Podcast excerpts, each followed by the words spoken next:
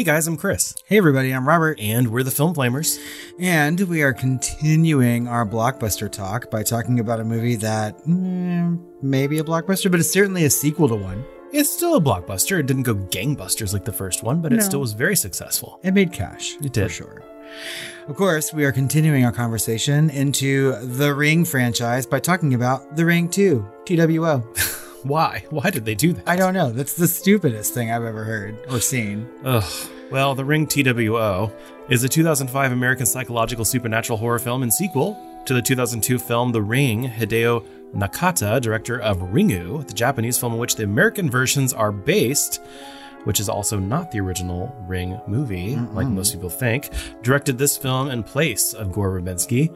Naomi Watts, David Dorfman, and Daveigh Chase reprised their roles, with Simon Baker, Elizabeth Perkins, and Sissy Spacek joining the cast. Although Daveigh Chase, I believe, is only in little bit pieces, most of which from the first movie. Yeah, I guess you can sort of tell a difference because she spends a lot of more time out of the video in this movie. Yeah. So, while the adapted screenplay of both The Ring and The Ring 2 was written by Ehren Kruger, most of the creative team behind the first film was not involved in this one, including the incredible talents of Hans Zimmer for the music or cinematographer Bojan Bazelli. And it shows. Wah wah. Okay, listeners, we're not your fucking mother. this is the Ring TWO.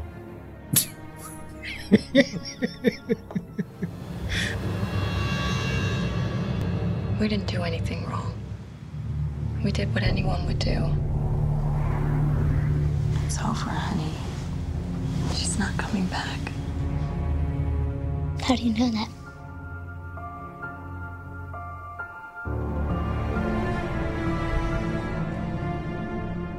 Have you ever seen something so scary that you just you had to show to someone else? Hey. Hey. I want to show you something.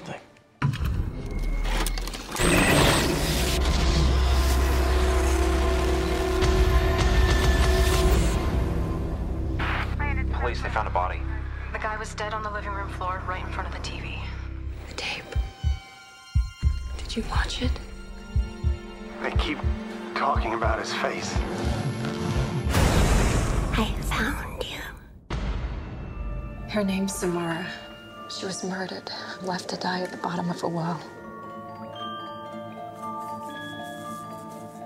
But she didn't die. What's happening?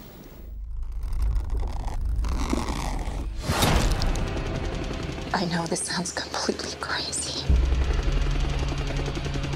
She wants to be him.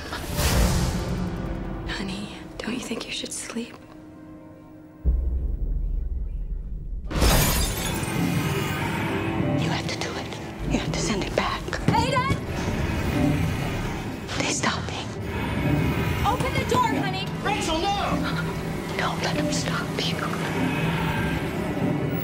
Show you something.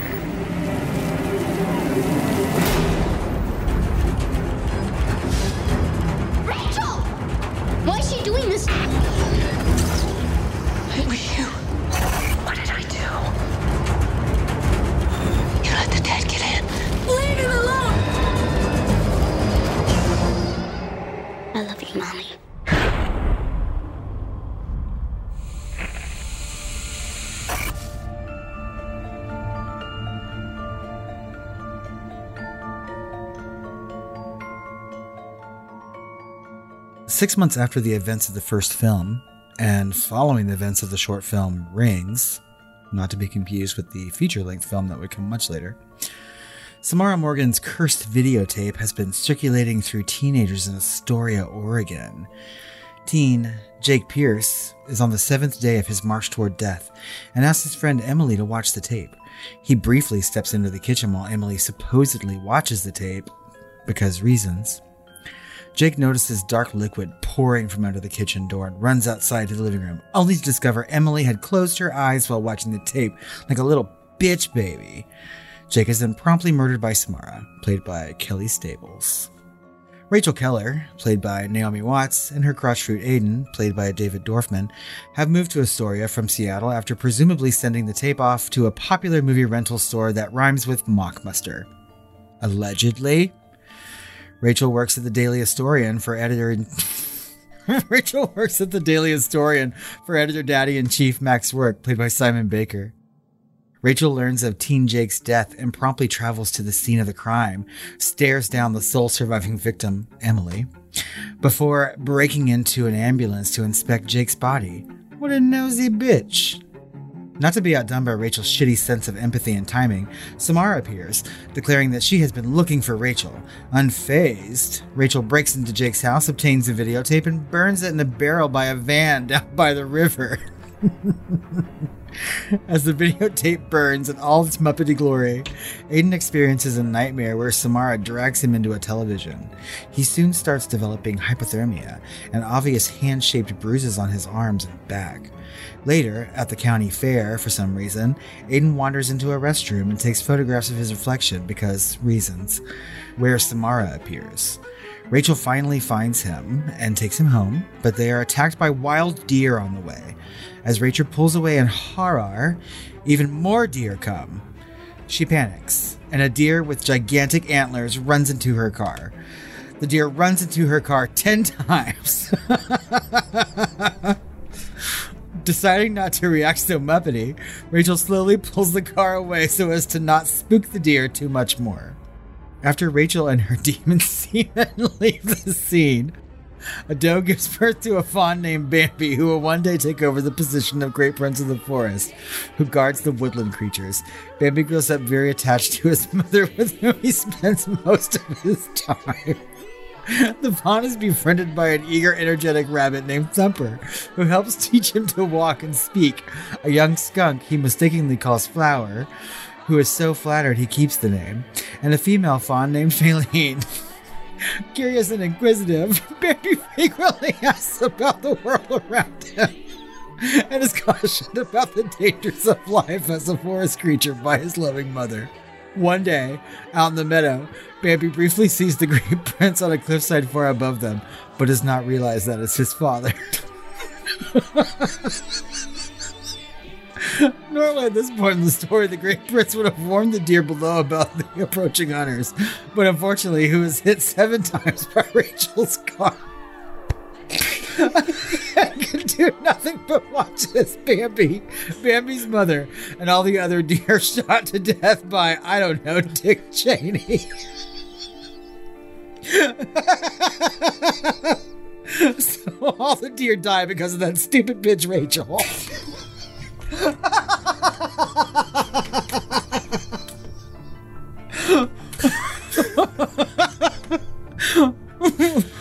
What? Meanwhile, rocket scientist Rachel realizes Aiden might be possessed by Samara. Like how that's a whole fucking paragraph. Fuck.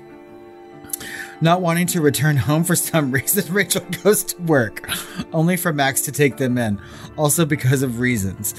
While, while Rachel is attempting to give Aiden a bath to warm him up instead of going to a hospital like a normal parent. She goes to a fucking textbook. he develops an irrational fear of water. Samara causes the water to recede from the bath, replacing Aiden with herself and terrorizing Rachel so that she tries to drown Samara, even though she's already dead. Max enters, seeing her drowning Aiden instead, and forces her to take her son to the hospital. like a normal parent. Based on Aiden's obvious little girl size shaped bruises. this movie. Psychiatrist Emma Temple, played by Elizabeth Perkins, suspects child abuse on the part of Rachel for some reason, and she sends Rachel away. Looking for answers and a quick pick me up, Rachel terrorizes another horse on the ferry to Moesko Island, where she eventually finds evidence of Samara's biological mother, Evelyn, played by Sissy Spacek, who tried to drown her as an infant. Rachel visits Evelyn at a psychiatric hospital who advises her to listen to her baby when it inevitably asks its mother to drown it. Because reasons. Back at the hospital, Samara takes control of Aiden's body and telepathically forces Dr. Temple to commit suicide before returning to Max's house.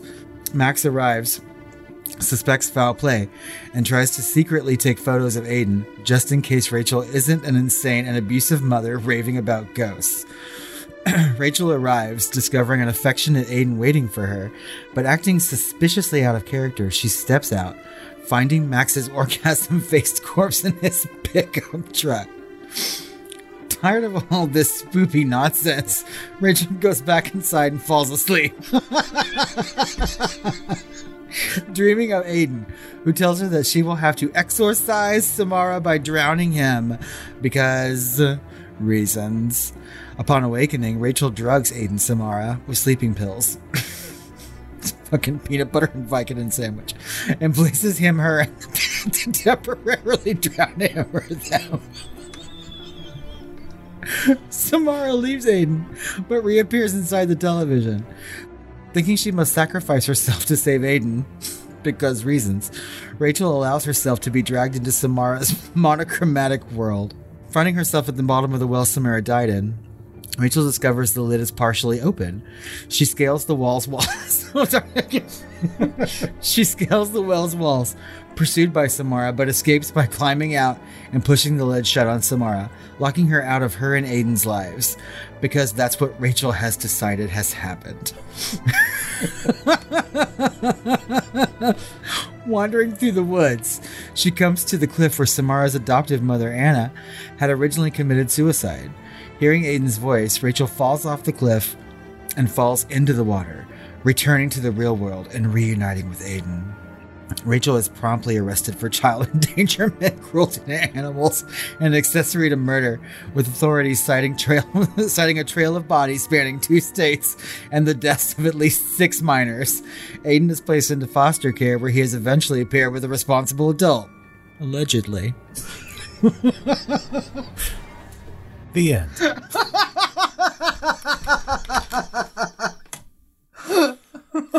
Oh my god.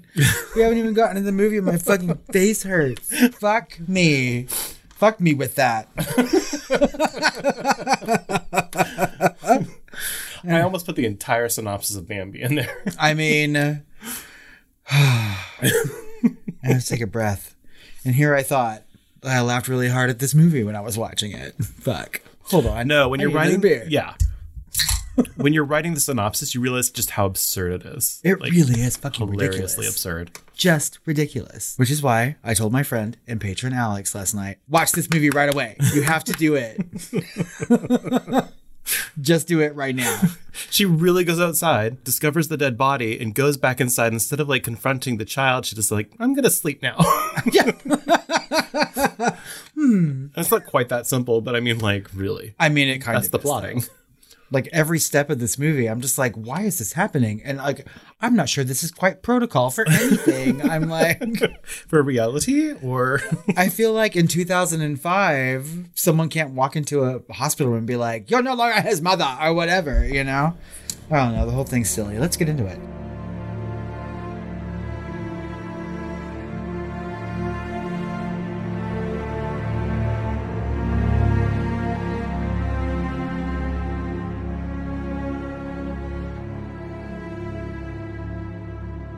So, The Ring 2 was released on March 18th, 2005, four months later than it was originally planned. Although it was met with generally negative critical reception, it opened in the United States with a strong 35 million in its first weekend, more than doubling the opening weekend of The Ring. Its final $76 million domestic gross was less than the original 129 million, but it did take 87 million internationally, for a total gross of 164 million against a budget of 50 million versus 250 million total gross against 48 million in the original. Yeah, the original really was a fucking blockbuster. That movie, and and of course, when a movie makes that much money, like the sequel, Yeah. is gonna make money. At least the first sequel. You know, if we ever get around to talking about rings, or maybe I'll just look this up. And this one made over three times its budget, you know? yeah, it's still it's still made money. Yeah. But mm, mm, is it a movie? Mm-hmm. On uh, Rotten Tomatoes, the film has an approval rating of 20% based on 189 reviews with an audience score of 33%. The site's critical consensus states Ring 2 serves up horror cliches, and not even Hideo Nakata, the director of the film from which this one is based, can save Ring 2 from a dull screenplay full of absurdities. Metacritic assigned the film a weighted average score of 44 out of 100, based on 37 critics, indicating mixed or average reviews. Audiences polled by CinemaScore give the film an average grade of C plus on an A plus to F scale. And I feel like the original one it was just a B plus, right? So I mean, Something, yeah. yeah. Roger Ebert considered it better than the first film, What? giving it two and a half stars. he said, "quote The charm of The Ring Two, while limited, is real enough. It is based on the film's ability to make absolutely no sense, while nevertheless generating a real enough feeling of tension a good deal of the time. I feel like he must have been in a mood during the first one He had to have because his review didn't make sense for that one, no, it didn't, and it this doesn't make sense for this one. Really doesn't make sense. It kind of actually makes sense. This makes sense. What doesn't make sense is that his, that he liked it better than the first. yeah. That's insane to me. But, you know, one of the top Letterboxd reviews states, Samara, you're dead. Just get over it. We need to start doing this. I know. Like, usually Letterboxd has some gold. And that was like literally, it was just, Samara, you're dead. Just get over it. She can't though. Uh, the film has some accolades. what? I scraped the bottom of the internet barrel and I found some. Okay. Uh, it was nominated at the Teen Choice Awards for Best Thriller, uh, Movie Screen Scene, I guess from Naomi Watts, and Scary Scene, The Deer. It was also nominated the Golden Schmoes and uh, the Stinkers Bad Movie Awards for Worst Movie of the Year and Biggest Disappointment of the Year. Okay. It didn't even win those. Well, damn. And at Russia's MTV Movie Awards, it was nominated for Best International Movie. Russia's MTV Movie Awards. oh, that's sad. oh, that's sad. Accolades indeed. All of the almost accolades. Um, as we mentioned earlier in the episode, this is the second movie in this franchise, and there is, in fact, a movie that I consider to be way worse than this one, and it's called Rings Yep. from 2017. So there's a little bit of legacy. Yeah, and I'm still probably not going to watch that I think you should at this point. just for funsies. Yeah. I don't know. Is it like hilariously bad or is it just bad? Um, Because it sounds like from what you've said, it's just bad. yes is the question. I think it depends. So, like when I watched The Ring, Rings, uh, back in 2017 when it came out, uh, I was not stoned, and I have not seen it since. And I like actively hated myself for days after getting to watch that movie. And now I feel like with the right amount of gummy and maybe a couple beers, I might have a better time watching it. Okay. But All right. it's not good by any means. All right. Maybe I'll subject myself to that tonight. I mean, if you actively sat down and watched that Poltergeist remake that you didn't want to watch like 10 years after it came out, then Yeah. you might as well watch Rings. I mean, nothing can hurt you now, now that you've seen the Poltergeist remake. I also don't really care about the Ring franchise like I do the Poltergeist. I will which say- shouldn't be a franchise because it's just one fucking movie. It be. is. I know. But I mean, like, since our last recording and watching the first Ring again after so many years of not having seen it, like, I feel like I'm fully invested. Like, I kind of want to read all the books, watch all the things, and like just do the ring, like, do the damn thing. Yeah. Right. I'm kind of, I'm kind of in that place right now in my life. Okay. Well, a lot of our cast came back. Obviously, Naomi Watts and David Dorfman as Rachel and Aiden, mother and son. Uh, although there's a newcomer here, uh, our new daddy is Simon Baker, Yeah. who's been in a lot, and he went on to do, uh, I guess, the uh, Mentalist. He was on the He- mentalist. yeah, he was the Mentalist. Yes.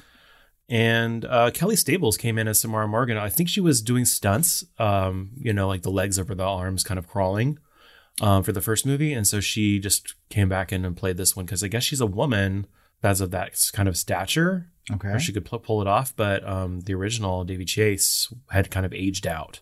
So this one did like the contortionist parts of the I guess. maybe. But it doesn't look like she's that much older, No. you know? So I don't know. I mean, she looks angry. Yeah, but they still use Daveigh Chase in the archival footage from The Ring, you know. Uh, but uh, shockingly, which I didn't know going in uh, to see this movie in the theaters, was Sissy Spacek. Yeah, I feel like that's something you might want to advertise. Yeah, they were probably hoping that it would be like a big moment, you know, you know, Oh. Carrie herself Mm-hmm. coming in, but she just, you know, I feel like almost anyone could have done that. Uh, yeah, I mean, It didn't they, need to be Sissy Spacek. they kind of go out of the way to make her not look like Sissy Spacek. Yeah. They put that Samara esque black wig on her, and she's in it for about six seconds. And yeah, and she doesn't really do anything. Yeah, it also felt like I, it's it's like telling too much story, you know, because like my mind was going in interesting places, like where did this child come from, and it like over explains, Yeah, a little bit. you know. Oh, a lot of it actually. So I don't know. And then we've got Elizabeth Perkins uh, as Dr. Emma Temple. She's I been in quite a always like Elizabeth Perkins. I mean, she has that cunty bitch face. Oh, I don't know. She's I think she's pretty. She no, she's pretty, but she always looks like she's perturbed. Something about her line delivery is kind of cutty. Yeah, I mean, in this movie for sure, or in lots of things that she's in. She's like, yeah. Uh, she's like, what kind of doctor are you? She's like, a psychologist. Yeah. She's come. Mm-hmm. Yeah. And here's what I have to say: Great. what a subpar death scene that was, too. Though Yeah, I was like, Matt, could that happen? He's like, if she hit a hit an artery, maybe because she just injects air. yeah. Well, I mean, I know that that can cause what like an Of course, that's how like something, you know Ian McKellen killed himself in apt pupil, That's true. kind of. Yeah, the exact same. Of course, his was already in one, you know, in a vein, but she was doing it blind, like into her neck, you know. she was a doctor, Chris. She She's psych- she was- she was a psychologist. She doesn't know how to fucking inject shit. She went to medical school. Did she? Yeah, Psychologist too? she had a white coat on. okay, you're fucking with me. No, one of them do. I don't know. Psychiatrist, psychologist. One of them go to medical school. She was the she worked for CPS. I mean, come on. I mean, essentially, she was just like, "No, you're not his mom anymore." Okay. I was like, yeah, that's again, like the first movie had a little bit of this problem So, like, no one knew how she died with her heart just stopping. And I'm like, did they look at her face? like the makeup department in the script, right? And yet again, this kid's kid has like little girl sized handprints all over him, and it's the mom. Like, I think it's safe to say, both in this movie and the previous one, the original, right, that Rachel is not the best mother, like you said in the synopsis. You know, no, she's she's trying to sleuth her way through his illness, like hypothermia, like, the stupid temperature on the the thing when he was finally in the hospital showed like 90, and Matt's like dead. she pulls out a fucking textbook instead of like doing something. Like take him to the fucking hospital. And he's like upright and talking to her. Yeah. And she's like, Ooh, you're freezing. And it's like right next to her head is like 90 degrees. It's like we're watching Death Becomes Her, but they took her to the hospital and Death Becomes Her. So I mean, like, come on. But the thing is, I mean, like, you don't have to look very far, Dr. Emma Temple, to accuse this woman of being an unfit mother, but she's looking at all the, the symptoms in the hospital, and I'm like, no, like, there's more than this, but whatever. The kid's got hypothermia that you can't cure. Something else is going on. Clearly. but it's just like, I don't know. I feel like this entire movie, and we haven't really even started talking about it, is just ridiculous. Well, it's kind of a cluster, and that's probably going to be uncovered a little bit when we start talking about the movie and how it was made, the background. Okay, let's do that. Right. So this was directed by Hideo Nakata, which probably took, you know, put a lot of cred and hopefulness about this movie because he mm-hmm. directed Ringu, which a lot of people would say, oh, he directed the original Ring, which he did not. Yet again, that was like another remake of a remake of a book. Well, I think for like all intents and purposes, though, that was the first really successful version, right? I mean, at least the in original Japan. Ring. Yeah, Ringu. Ringu. Sure. It was very successful. But more to the do with the story than how it was made, you know? I totally forgot that he directed this movie at this point, but I remember this movie coming out. And by then I had seen The Ring, the American one, and I had seen the Japanese movie, and I was just like, oh my God, you're right. Well, he also directed. Ringu 2, which was also shitty. The Japanese version, right? So he directed two shitty sequels to his original, basically. So it's weird already to direct a sequel to a remake of your own movie, which was also a remake of another movie based on a book. but here we are. Yeah. Right. So Ringu seems to be his highest rated film, and most of the others aren't nearly rated as high. Right. So I think he kind of struck gold with the story and knew how to, you know, he's a competent director, a competent and technical director, I think. Oh, for sure. You know, and so Hideo Nakata barely spoke any English during production. So when the situation called for it, he had a translator on set to help communicate with the cast and crew. So already we've got an issue, right? So and uh, and be, based on a bunch of like studio involvement, uh, he tried to leave the production of Flee to Japan, Oh my God. Flea? but he's yeah, but he stayed out of you know just out of respect for the cast and the crew. How very But Japanese. it makes me wonder if he stayed in that like extra four months that the movie was delayed, whether that was a business decision based on other releases. I don't know, but it makes me wonder if if uh, he didn't stay to oversee any editing or if the studio did, which seems to be the case based on everything we're seeing. It's like, hey, we've got this big successful franchise, all the studio eyes are on it versus hey, this is like something greenlit that's coming out. It could be a big hit, but most of the studio and executives are off of it. Right. And so that's kind of like the first movie. Now that it's a big important franchise and it was such a big hit, you've got all these eyes on it and you got too many cooks in the kitchen. Right. And he is from this experience, he has sworn never to go and do any kind of business or direction in the US again, based I- on his experience doing this. And I would say that's probably the best thing to do. And that they interfered with essentially everything, like made him reshoot things. It didn't have to, like, it didn't match like his original vision for things. And uh, they ended up probably doing the editing and, and doing a bunch of other things. And so, like, this is just a big studio fuck up where they just got in the way of everything else and didn't want to pay for as much so they could make even more money by you know not getting uh the cinematographer back not getting the original director back who didn't like the script uh not getting uh the orig- the you know Hans Zimmer back right? And so they tried to like copy of a copy ironically everything, right? And so the cinematography is by Gabriel uh, Beristain instead of Bojan Bazelli. Uh, the music was by Hen- uh, Henning Lohner and Martin Tillman versus Hans Zimmer. And so we've got all these like replacement people that don't know quite what they're doing. I think they helped out like as associate music producers with Hans Zimmer on the first one, and that's why they got the job but they're using the, the wrong themes at the wrong times. Like the witch theme that he's using as a homage and Suspiria that uses only at certain times, Yeah. they're using as she drives her car down the road. yeah, it's stupid. Right. And so, uh, like in the opening sequence, they actually edited, I don't know if this is studio, when Jake and Emily mo- uh, go indoors. Um, there's an extremely recognizable piece by James Newton Howard's score from The Sixth Sense uh, used there. In the actual movie? randomly. Yes. Oh my god. Yeah. So like they kept the um, the temp track in, which is tough. Yeah, so I can see I can see where this movie starts to fall apart before it's even released or mm-hmm. completely finished, right? So I mean all that starts to like add up. Yeah. And the thing is, I mean, like if he's saying he swears not to make another movie in Hollywood or the US or whatnot, I can assume in other countries that things like what happens in Hollywood like this happened there too, right? And in countries like India that make a shit ton of movies every year, I would imagine that they make sequel upon sequel of things. I'm not an expert, I don't know, but I mean I think it's fairly prevalent in America. And there's gotta you gotta feel a certain kind of way when you're asked, even if you're a replacement for someone else, to step in and helm a movie that you've essentially directed before. And you're like, oh, I can I have a chance to like make this movie again, show it to a different audience. And if if it's just not working out or whatever, I could see swearing off an entire career in another country. Yeah. Also, I can imagine how difficult it is to direct people when you don't speak their language. Yeah. So it's already fish out of water, already language barrier, already there's technical constraints there. And then you've got kind of a script no one's happy with, mm-hmm.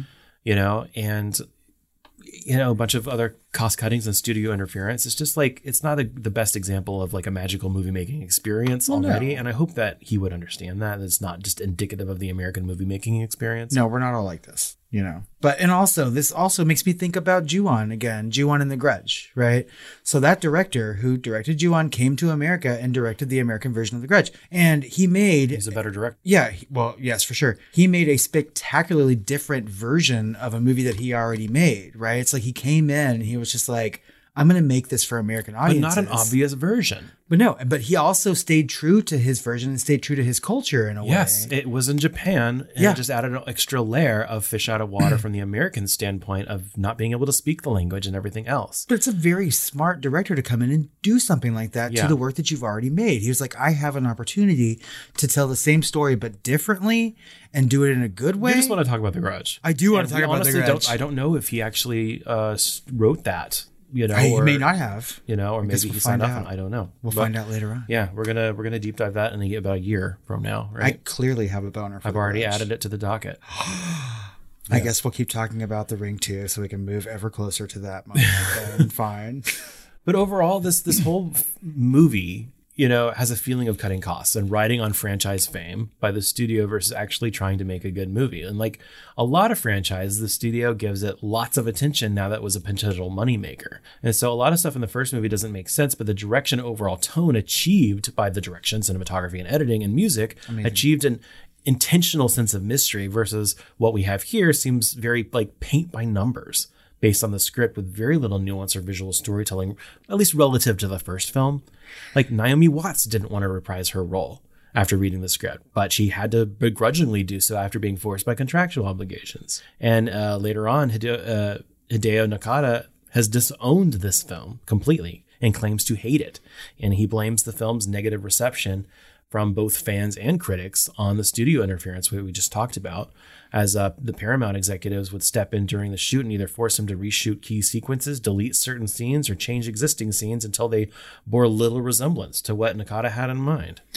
And I know that there's like when this movie came out on DVD, because I was still working in Blockbusters at the time, and there was like an unrated cut Yeah. that was on DVD. And so I saw this in the theater and I was just like, oh Lord. Right. And I just, I didn't really care for it. No. You know?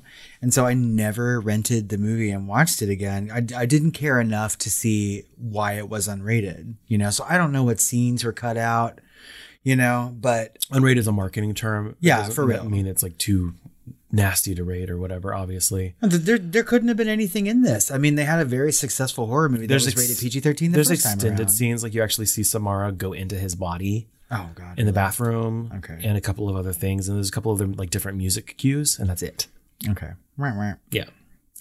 But I I get where Naomi Watts is coming from because out of this entire movie compared to the other one, her character has changed quite a bit. And I like her a lot less in this movie. She seems dumber. she does seem dumber. She was smart, she was savvy in the first one, and even though she had bad parenting skills a little bit, she seemed like a better mom. And it doesn't seem to one. make any sense that she would move out No. to the like a lot of the premise is based on a different type of character that she is. Yeah, she's she's a different person. And the thing is, I mean, like it's supposed to be six months after the original events, right?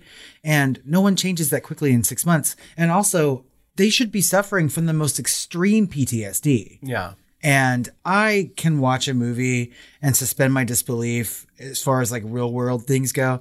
But I was having a hard time with this one. I was just like, none of it makes sense. Their actions do not make sense. I would have loved to see the real world consequences that grounds the film, like Yeah. all of the investigation that had to have happened after all that with all those bodies and stuff.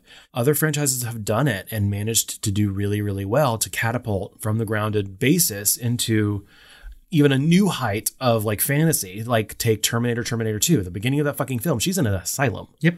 right? At the very least, why do they have a fucking TV in their new house? Yeah. You know, why do they have a fucking v, a, v, a VHR, v, VHS player? Yeah. You know, I don't, I don't understand. And uh, so, I mean, even the Poltergeist sequel, they don't have a fucking TV. No, at the very end, during the credits of Poltergeist, he pushes the fucking TV out of the hotel room. That's- And then in Poltergeist 2, they're like, we don't have TVs. Nope. You know? And so, I mean, like, even that makes more sense. Even Poltergeist 2 is not the best fucking, it's a, kind of a terrible movie. But, like, they moved, even though she they know she can show up anywhere, especially out of a fucking TV. and they're kind of surprised that she's there too you know i mean like and the whole time like rachel's like oh no not again like at the beginning and i'm like jesus i mean like it's just annoying Yeah. kind of so i get it i get it hideo you can disown the movie i probably would too but Well, it's just interesting. Like, I wonder how much of the the actual sequel this is based on, because theoretically, or or like it still says it's based on the first book. yeah Like, if this is actually just like a continuation of the first book, we've got to read it. And then the sequel book, Spiral, is what Rings is based on theoretically, loosely. so i'm on it i'm doing this i'm doing this thing Okay. i'm going to read this book i'm going to try to read all of them Okay. And I know I say that, but I'm serious about this. Like Okay. I'm wrapped up in this ring shit. I want to. I'm gonna. I'm gonna do it all. Sweet. I'll report back. Thank you. I will. So one thing that's interesting to me, uh, there's still some value in this movie, right? There's still some really cool, you know, set pieces and some cool ideas. And at the beginning, it actually kind of reminds me of It Follows, where the boyfriend is desperate to get this chick to watch this movie, like he's trying to spread this, you know, STD that gets removed from him. You know, once he does that, you know, it just really reminded me of that that that trying to force the, the it follows spirit or ghost or demon or whatever the fuck it is the stra- the sexually transmitted demon Mm-hmm. um you know, and. I'm wondering like, could this like J horror and other things that I have not seen actually kind of be the the birthplace of something like It Follows? I would say so. Feels very J horror now that I think about It Follows. It does. I mean, because I feel like a lot of Japanese horror movies deal with curses, right? Like, obviously, we've already talked about The Grudge. And then we have things like um, Pulse, you know what I mean? And, Yeah. And it's all about like ghosts and curses and, and, and that sort of thing. And so it's very much like it follows in this case because they know what they need to do at this point, right? Show someone else the the thing, make a copy, show someone else.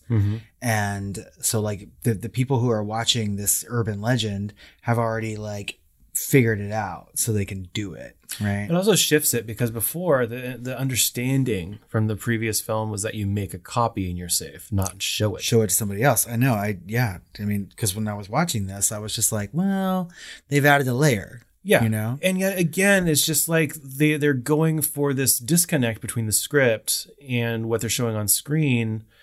And I just I wish like a writer director I love writer director combos sometimes because everything's gonna be like congealed into one. Like everything makes sense. Like the kid's waiting in the fucking kitchen.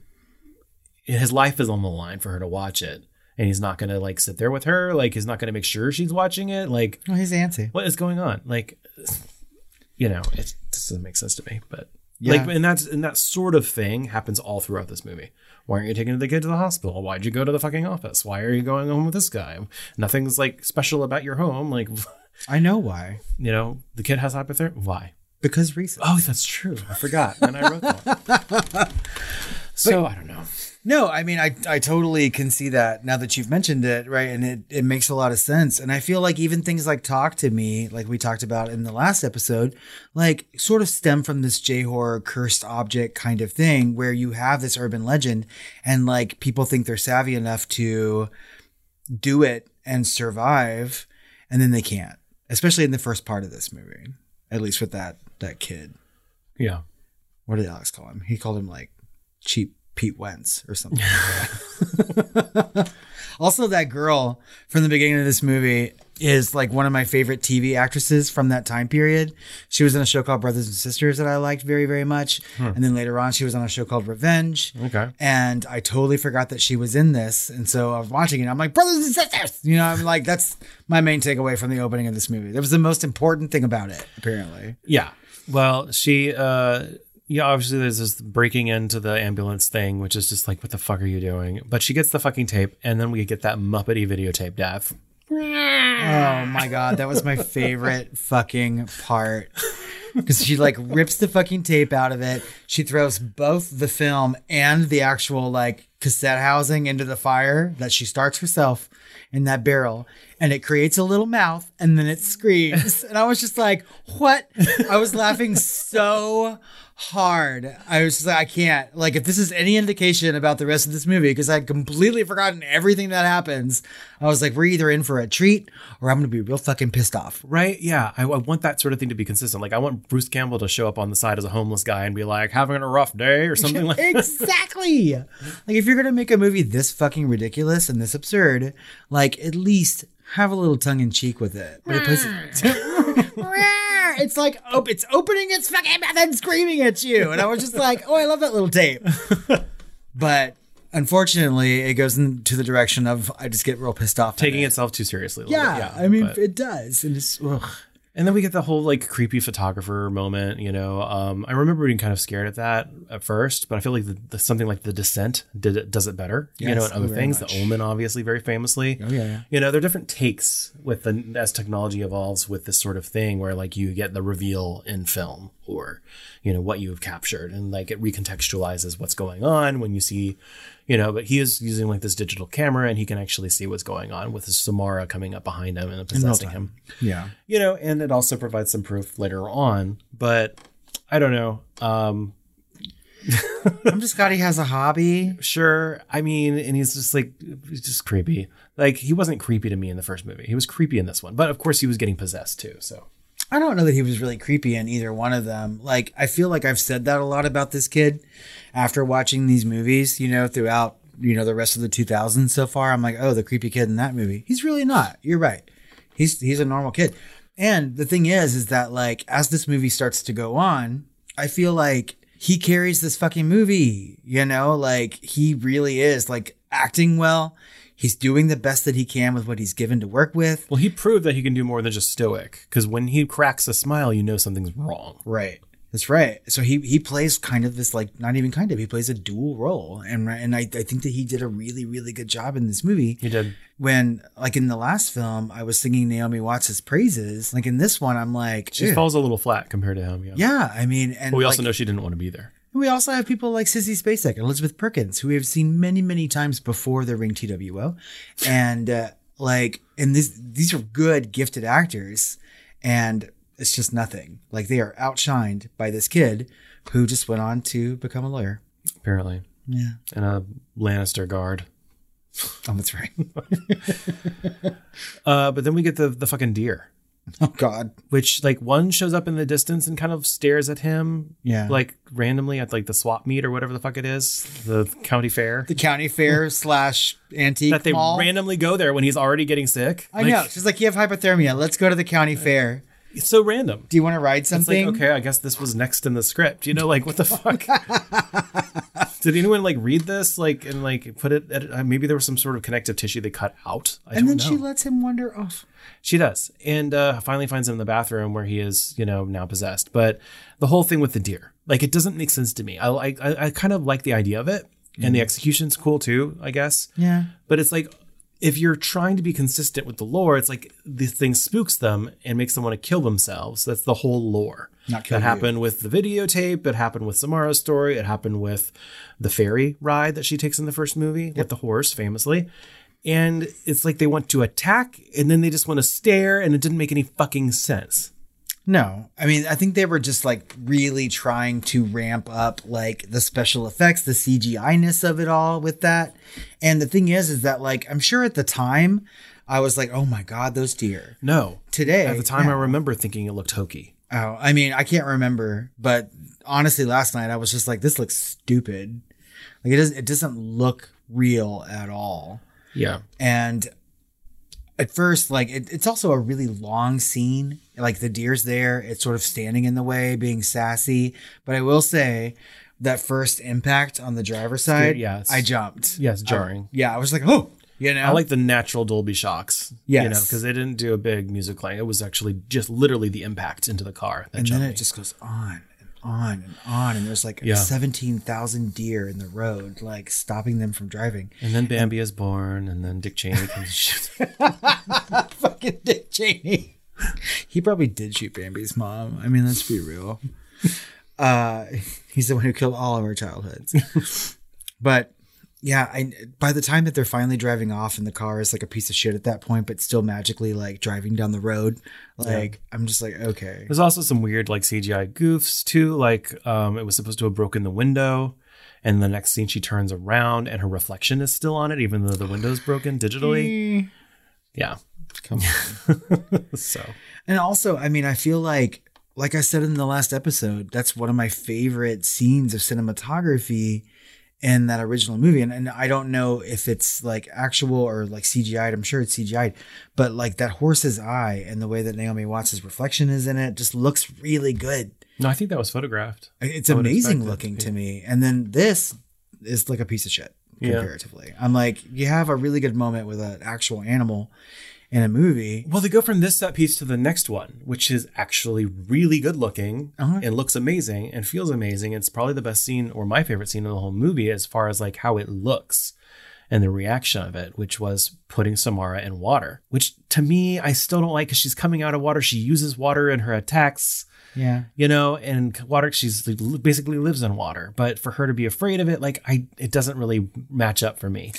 And and yet this whole set piece looked amazing, which is the bathtub scene. Yeah. Where the water is all upon the ceiling and is like coming out of the tub in such a way that is almost like beautiful. Mm-hmm. Right. And it's all dripping upwards and everything else. And it looks totally surreal and it actually looks real. Yeah. Like still looks really good. No, the, the water scene is really, really because she walks into the bathroom and even she's like, oh, and then we're all treated to what it looks like, right? And it does. It looks like a fucking masterpiece of special effects. Yeah. Um, Certainly compared to the deer. And water's hard to do.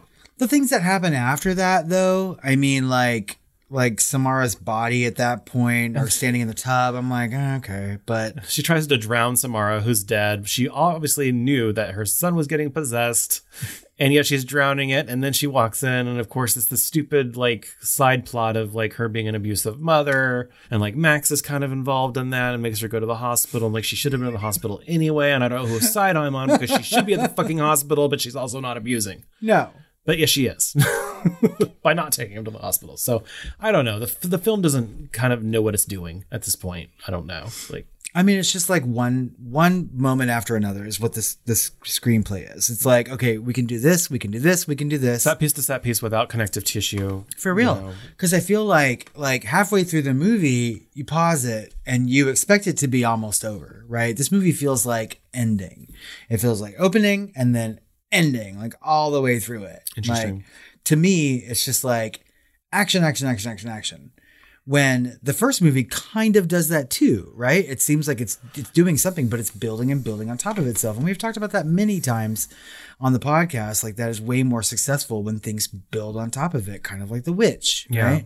And I think that's what makes The Ring really successful and what makes The Ring TWO terrible is that it's just like there's nothing that is happening. It also doesn't learn from its own achievement because if we skip to the end, because we've already talked about like the psychologist lady and like blah blah blah, and why aren't we going to the hospital? You know, why is she afraid of water? You know, we we have her deciding that something's going to work.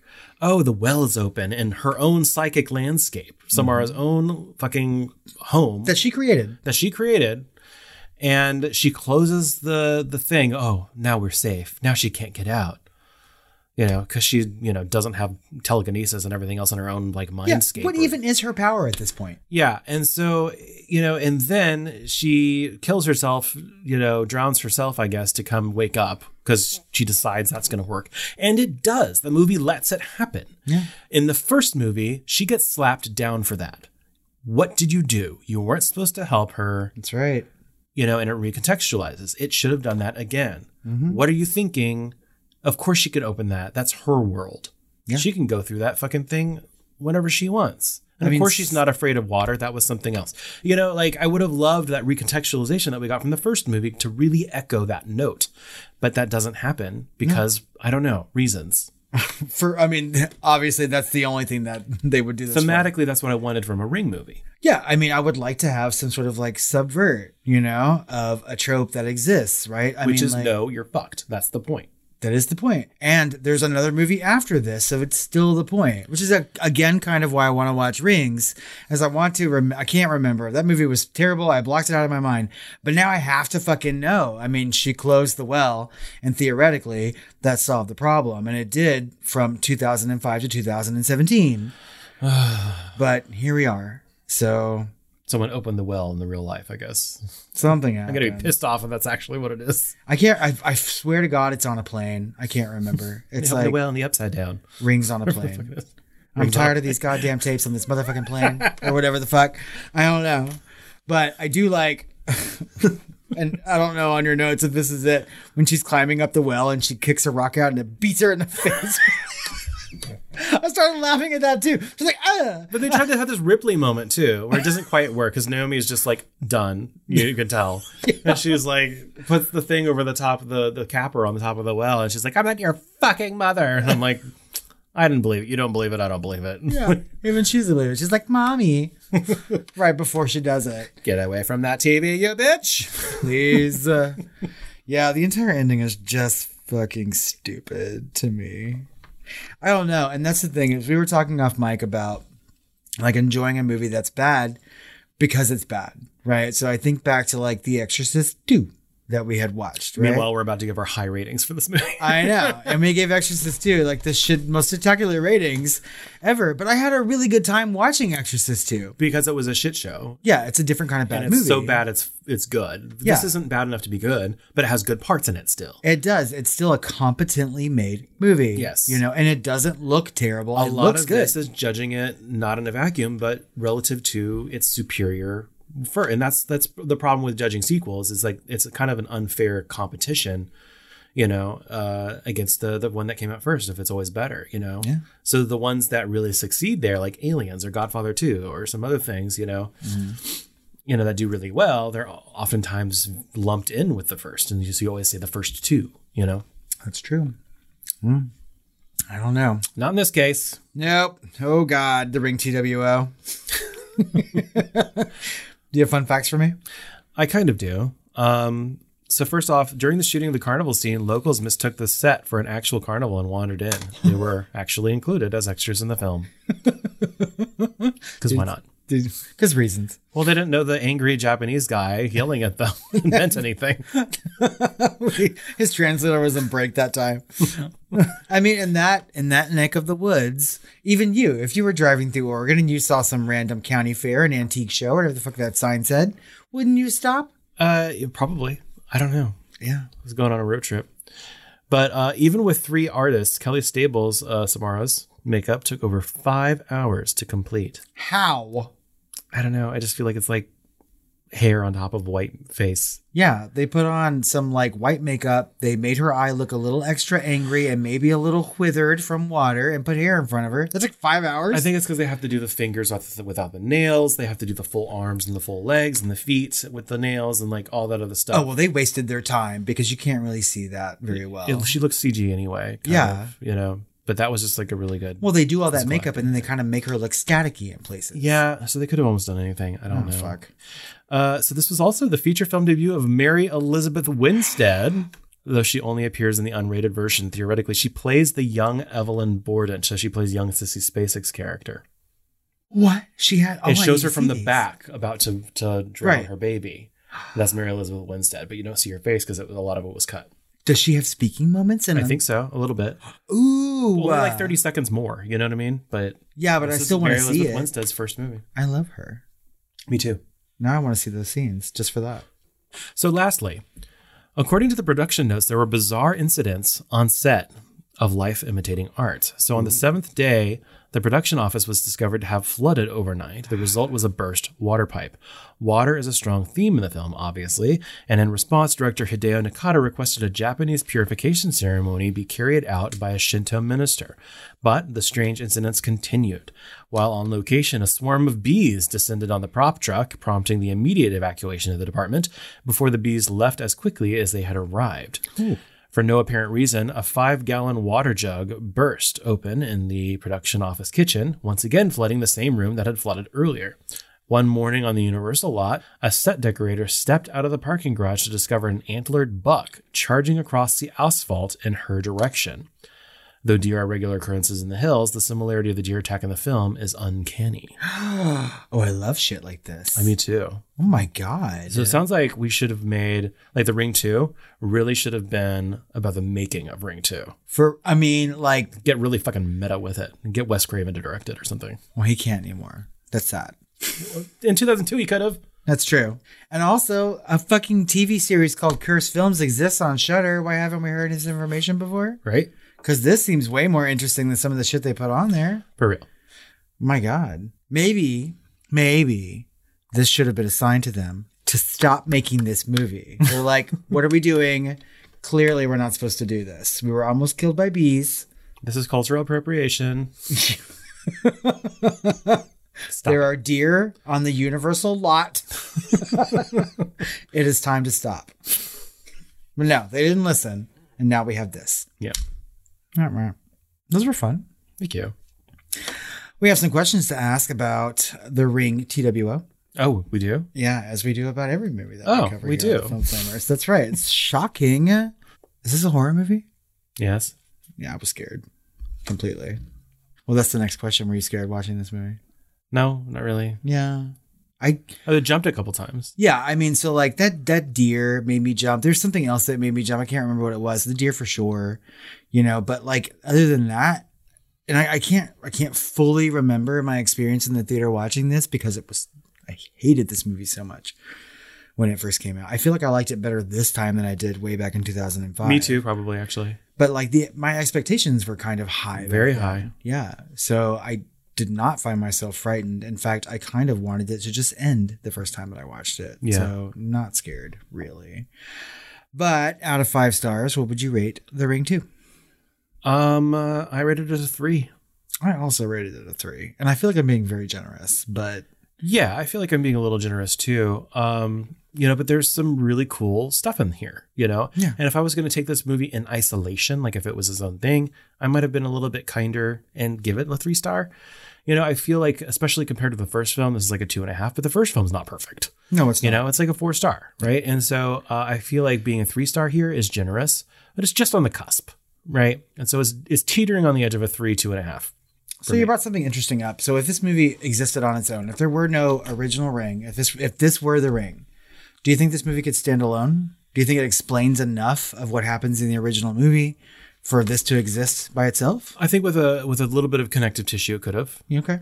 All right. Well, that alone, I don't know that it would be anything movie. like a classic, you No. know, but it would have been a three star movie. But if if you can if you can make it through a plot without having to like really have something that came before it, if you explain it enough, it at least shows bones in a story. We would remember it in the same way that we remembered Pulse, you know, True. or something, which is not much.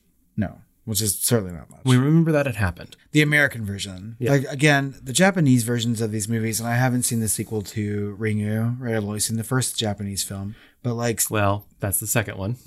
I mean like there, know, there's a. Ringu too, right? yeah. Yeah. So either way, like the Japanese versions are usually not usually, almost always much, much better. Clearly. So I don't know. They they strike out tone in their horror movies. So Pulse, the Japanese movie, scary as fucking shit. The American one, meh. Yeah. Finally, who's the hottest guy in Ring 2?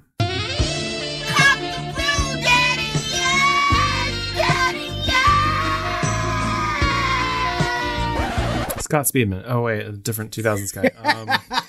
Um, Simon Baker. Scott Speedman, who is really hot. Uh, and Simon Baker wishes. Um, I guess. I kind of think that the fucking boyfriend or whatever teen from the opening scene is like the cutest. But that's the kind of guy that I was attracted to in 2005. Oh, he was a little bitch. I like little like Pete Wentz bitches.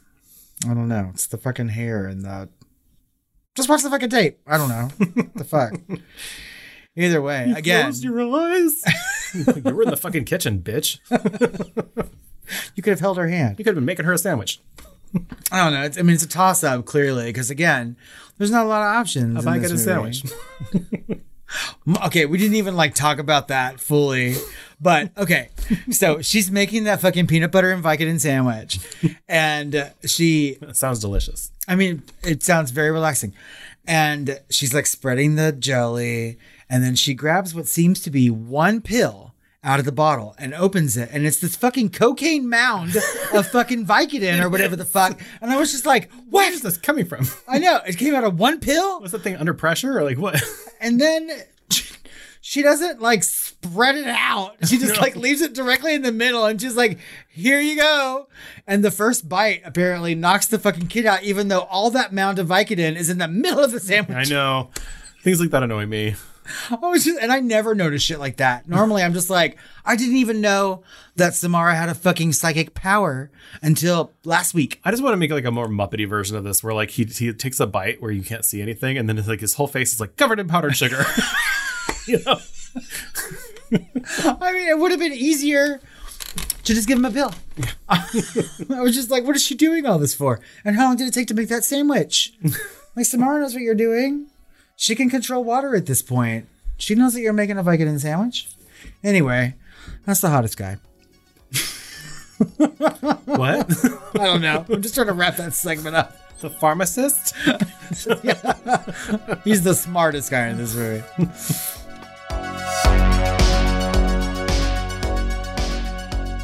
I think that just about wraps up our conversation on The Ring 2. As always, we would like to know what you think about this movie. Did you love it? And what do you think about our conversation about it? You can tell us on social media at the Film Flamers on Twitter, Facebook, Instagram, and now Threads. You can email us at tiredqueens at filmflamers.com or call our hotline at 972 666 7733. 33. Hmm, call us Bambi and Thumper. Mm, I'm twitterpated. I'm threadapated. I'm threadapated. Follow the sound of my moans. Close the cap on my well.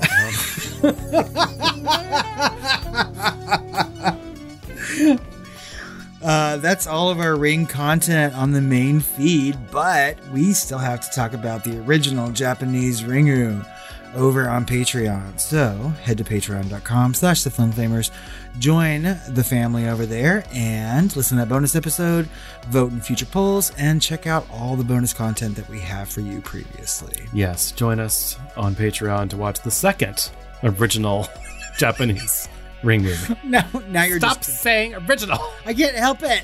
For all intents and purposes, it's the most popular. Now I'm an um actually nerd Yeah, when it comes to Ringu. You've you've reached it. God damn it. And yet I'm the one who wants to watch all the things. I don't know. um, also, as promised, back in A24 month, we have some new merch for you. We do.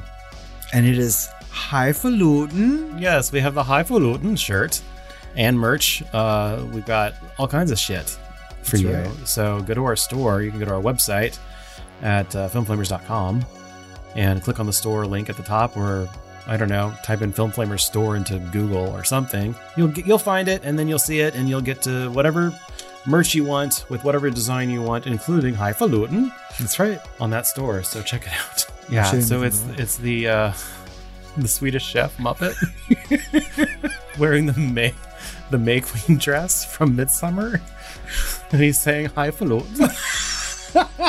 bork bork. Bork. Bork indeed.